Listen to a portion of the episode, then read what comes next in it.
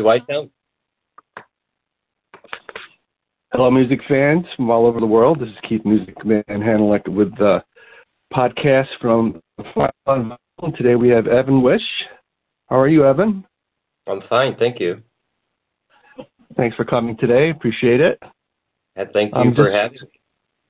Absolutely, it's it's my pleasure. Um, just so you folks know, uh, Evan put an album out last October called Alone in the Crowd, uh, which I covered approximately about a month ago.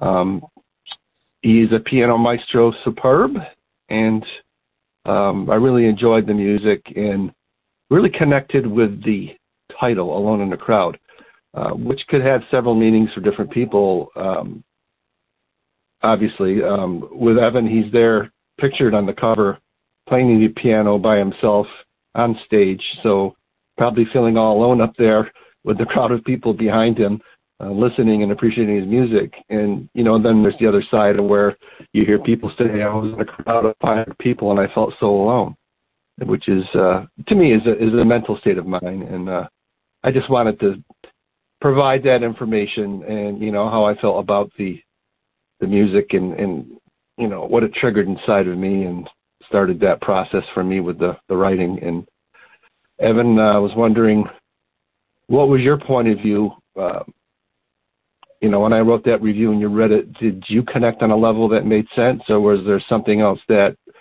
drove you to title the album that and um, the compositions to follow?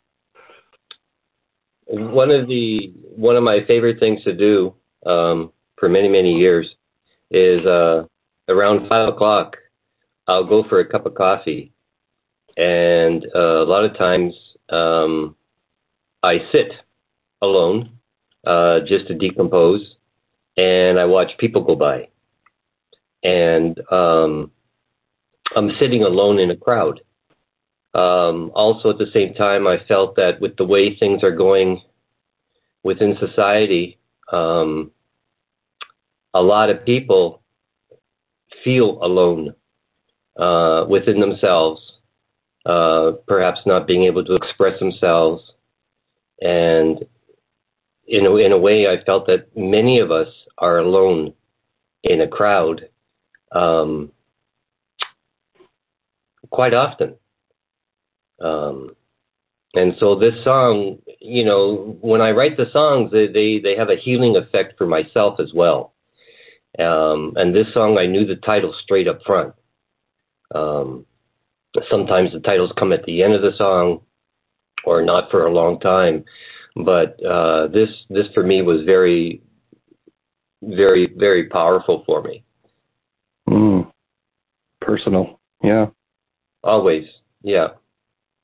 Interesting when you said that about, you know, sitting there watching people go by alone and you look around you and you know you see other people you feel other people feeling that. And i think part of the problem with that is people have their face down and on you know looking at a phone.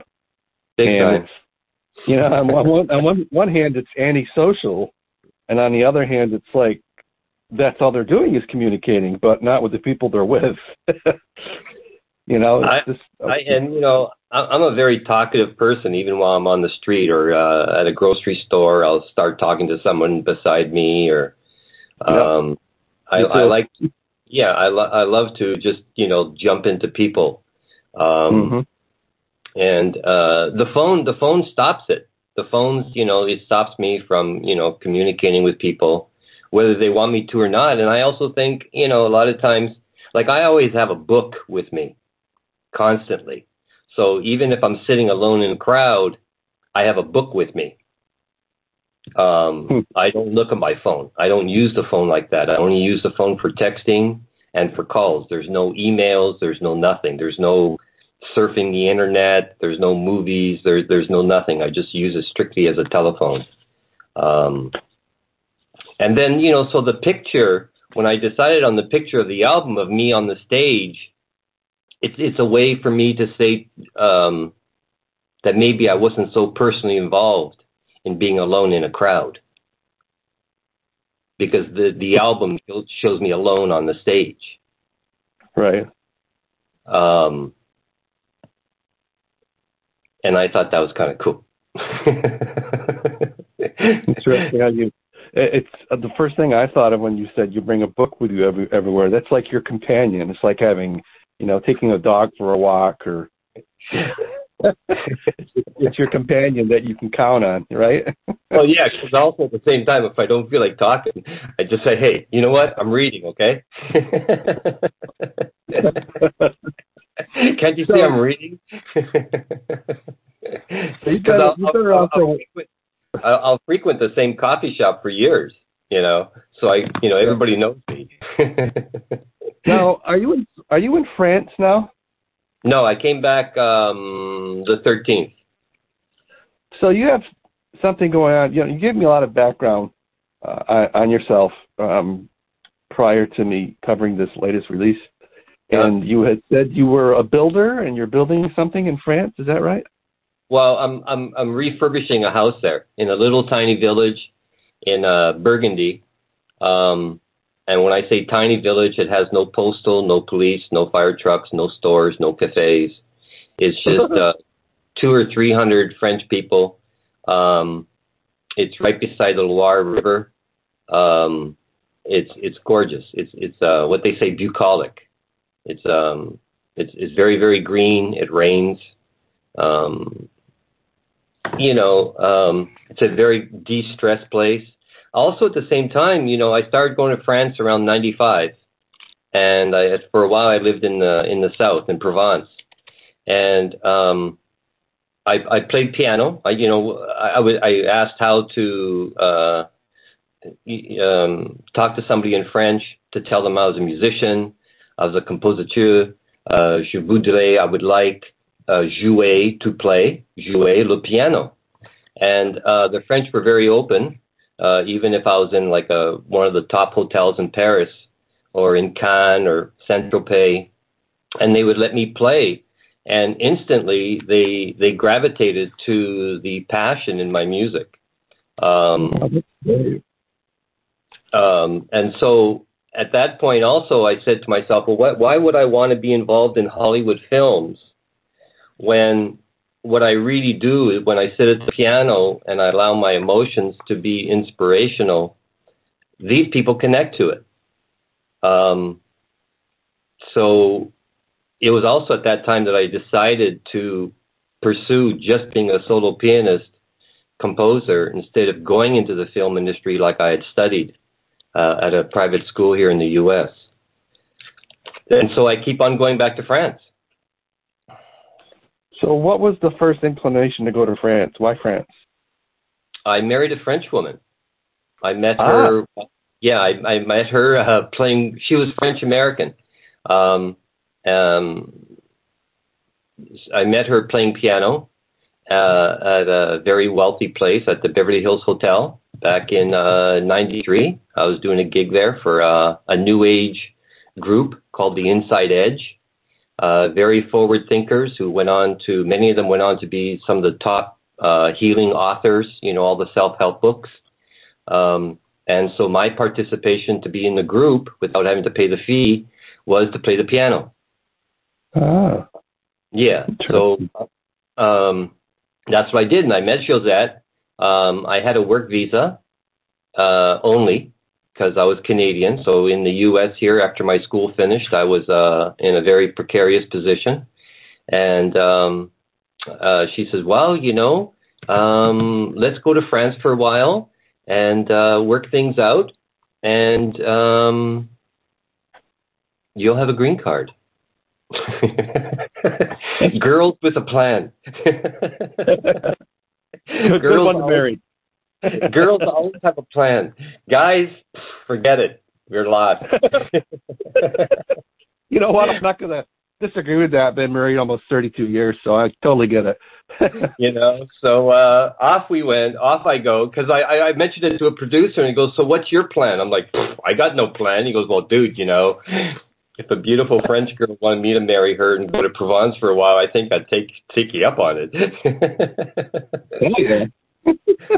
So that's the first time that's out live. Nobody knows that. This is on your blog and all your fans.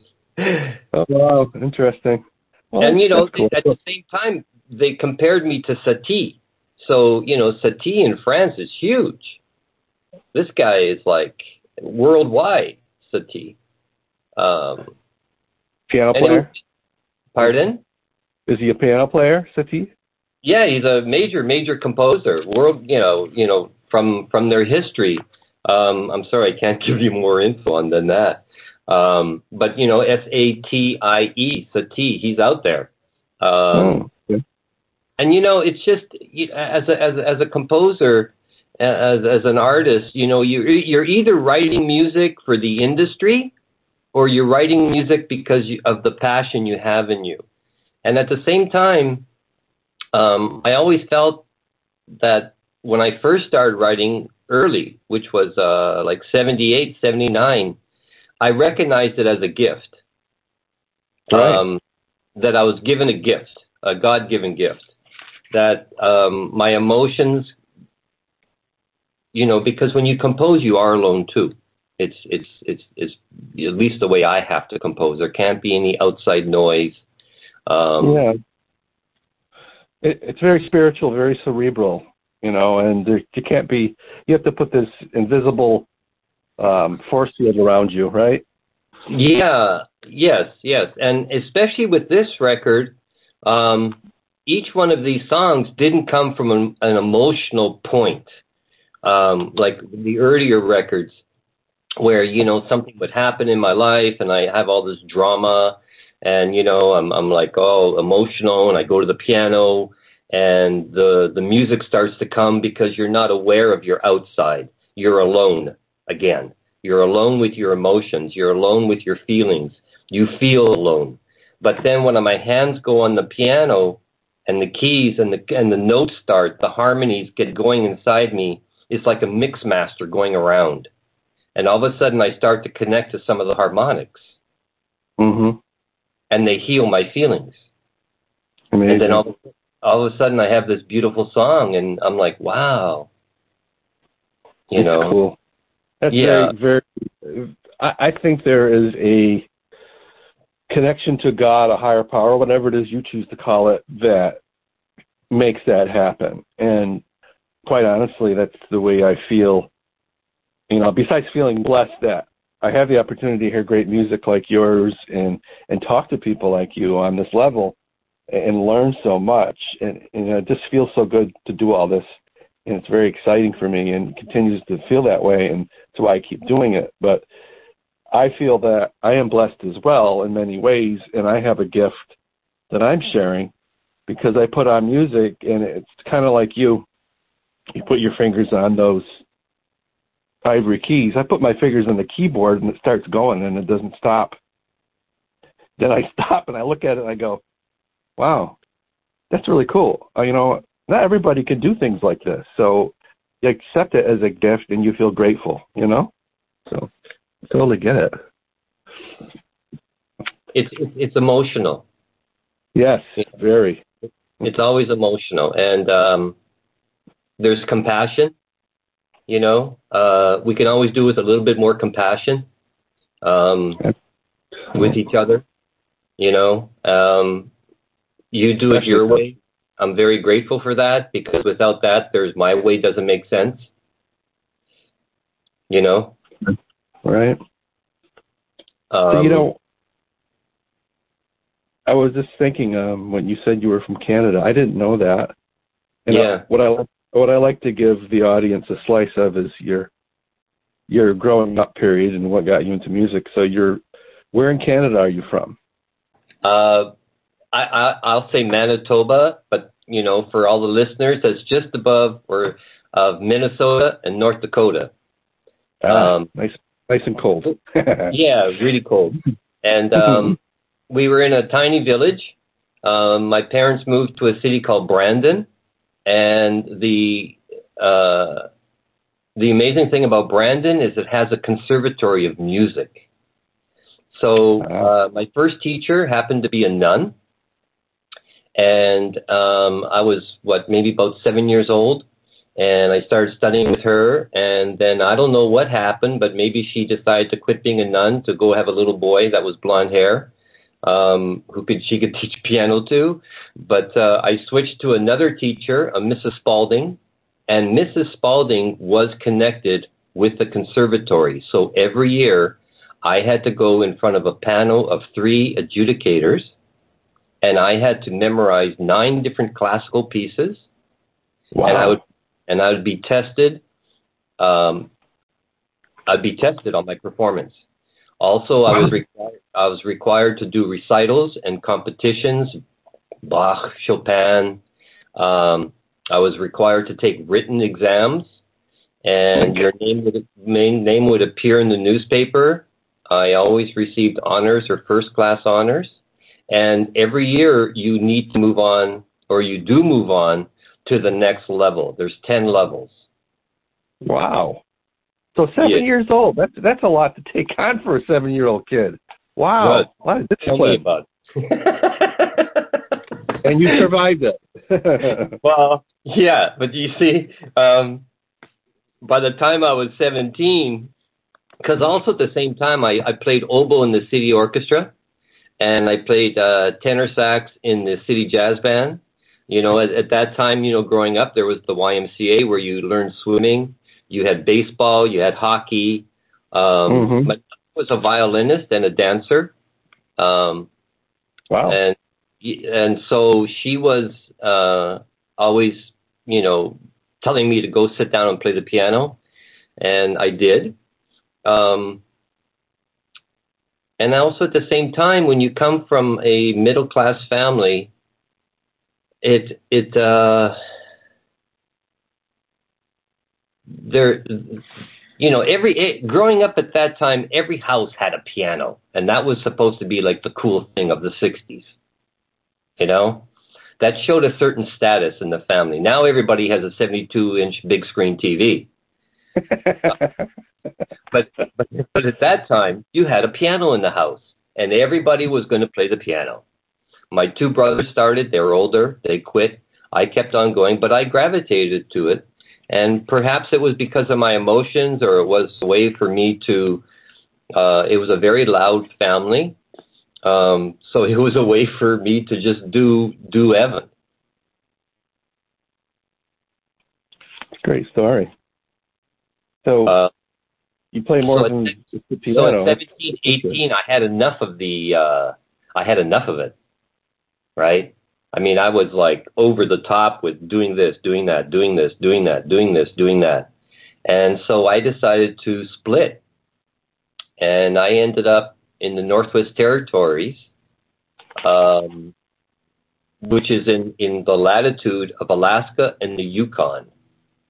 At 17 years old, you did this? 17 18 just just like just before i turned 18 with, um, with, a, with a dime in your pocket to make a phone call, right? Right. And I had I it's funny because when I got on the train in the middle of the night, I had my pillow, some uh, LPs, and I don't know, maybe a box and a suitcase. Um, um, and I went up north, and I lived with the indigenous and the Eskimo. But Oh, at wow. the same time, that's where I wrote my first song. Living way up there, I felt one day after like about a year, there was a piano in the house. I hadn't touched it. I after I finished the classical and I left, I didn't even go near the piano. I had no intentions of ever doing music. And one day the, I sat at the piano and I started to play the piano and I started to cry. Release. Hmm. Yeah. And this music happened. And um, that's when I realized that I had been given a gift and it was being shown to me. Right. So just curious, um, with the little, very little things that you had with you on that train, the LPs, which LPs did you decide to take? Since this is the Well- final on vinyl. Well, I know for sure one was um, oh Neil Diamond. Um, Mhm. You know, that's when he I think he did Cracklin' Rose and all that. Um, yeah. In fact, in fact, my mastering engineer on the last two records, um, Bernie Becker, he was um, Neil Diamond's engineer for like 28 years. Oh, that's interesting. How that Yeah. happened. Yeah, and um, another funny thing was is uh, uh, my producer engineer Peter Granet. Oh heck, what albums? Oh, I forget now. I, Peter Granet. I, I used to listen to music too, and it turns out that I meet Peter Granet at a party in '95 when I come back from France, and he hears an old cassette I'd made in '89 when I was first going to start to release music, and uh, Peter Granet he recorded all that music. And here I am talking to the producer or the engineer who sat in the studio and was recording music that I listened to up in the Northwest Territories. Wow. It- You know, it's this- amazing. how Everything just connected for you and happened that way for a reason, you know? Yes, yeah, yeah, yeah. I mean, and you don't really see it until it happens. You know, you don't see the circles coming to a round. You don't see the closing Right. of the circles. Um, Right. When I lived in the north, I did meet um, uh, a fellow who was uh, very intuitive, uh, very close to the end, and he was the one who turned and looked at me and said, "You have to go back down south and you have to do your music." And I had no idea I was going to do music. Also, at the same time, when I was in the north, I got a job working with preschoolers. And it was when I came back down to Winnipeg in Manitoba after I left, I worked with preschoolers again because I thought, well, heck, you know, I got a little bit of da da da. And I tried to do a musical program. I, uh, I wrote that, you know, it'd be really cool if we put children with artists uh, to help them expose their creativity, make up songs with them, dancing, this and that. Uh, elderly people, retired people can read them storybooks. Um, so I submitted this to the Canadian government in Ottawa. They accepted the program that I could try it out. I was 21 um, or 20, 21 uh, in daycare centers and write a write a report. Um, I couldn't get the money because I was too young. I was up against you know the Boy Scouts, the YMCA. But I used that information and that acceptance sheet to get twenty thousand dollars in 1982 to come to a private music school in LA and study how to be an arranger and an orchestrator. And I graduated at 70 at, at uh, 25 years old, conducting a 72 piece orchestra with my music. Good Lord, man. I mean, when you were seven, you were like 21. You're just so far ahead. Wow. but uh, you know, um, it's you know, okay, so so I, I I'm the guy who flies to France and I'm fixing up this really old house and da da da, and I have these skills, and at the same time, um, there's a zen to it. So maybe that's why I've done it uh, since Really? 1987. I work on beautiful houses. I meet people from the industry I would never get in the door with to talk to them in the office. The president of Disney Music Group, I work on his house. wow. You know, Well, I, there's a, I mean, there's I a thing. be, I would never be allowed into their offices. You know. What I was going to say was um, there was a famous guy that was a carpenter. You know. There, there you go. Yeah. well, if he can do it, so can I. That's what I tell people. But there's well, a zen, you know, the, the, there, there's a zen to the work where, and and and everybody's happy because I'm a, you know, if if I'm a perfectionist in what note I have, see, that's another thing. I agonize over the notes. This note or that note. This note or that note. Um, you know. Um, Yeah. And I'm like, dude, just finish the song. the agony of an artist at work, huh? yeah, but that's what I do when I'm on people's houses. yeah. I, I do the same thing. I do the same perfection. So when I'm done, it looks gorgeous. But there was a price to pay. Yeah, yeah, always. Well, yeah, and you know, I'm pretty reasonable too. In fact, I'm. I think I'm too cheap, but whatever. Um, you know, so where where where where is the line of success? You know, because that's what happens with every artist. That's what happens with everybody out there who wants to do music and become a rock star, or Mhm. or be be in the limelight at Carnegie Hall and this and that. So where is the line of success in our lives? Um, it's eternal. Uh, it's it's your line. It's what you decide is success, right? Really. Right, but I'm still coming to terms to that. well, Seriously? your story is fascinating. Uh, you should write a book, and I really appreciate your time today. And um, thank you. Thank you for having forward. me. Oh, absolutely, it's been my pleasure, and thank you for your time. And I'll I'll get this up on your review and uh, get it out there so people can have a listen. Absolutely, and uh, you know I always need a lot of followers, just like yourself. Um, so if people want to follow me on Spotify or iTunes, I'm very grateful. If they ever want to write an email to me, that's fine too. Okay, Evan. Okay. What's your email address? You want to give out your email address before we say goodbye? Okay, well, I have full blocking, but I will see your email and I let you in. It's evanwish at earthlink.net. All right. Evan Wish, thank you so much for your time on the final on vinyl today. Take care now. Take care. Bye bye. Thanks.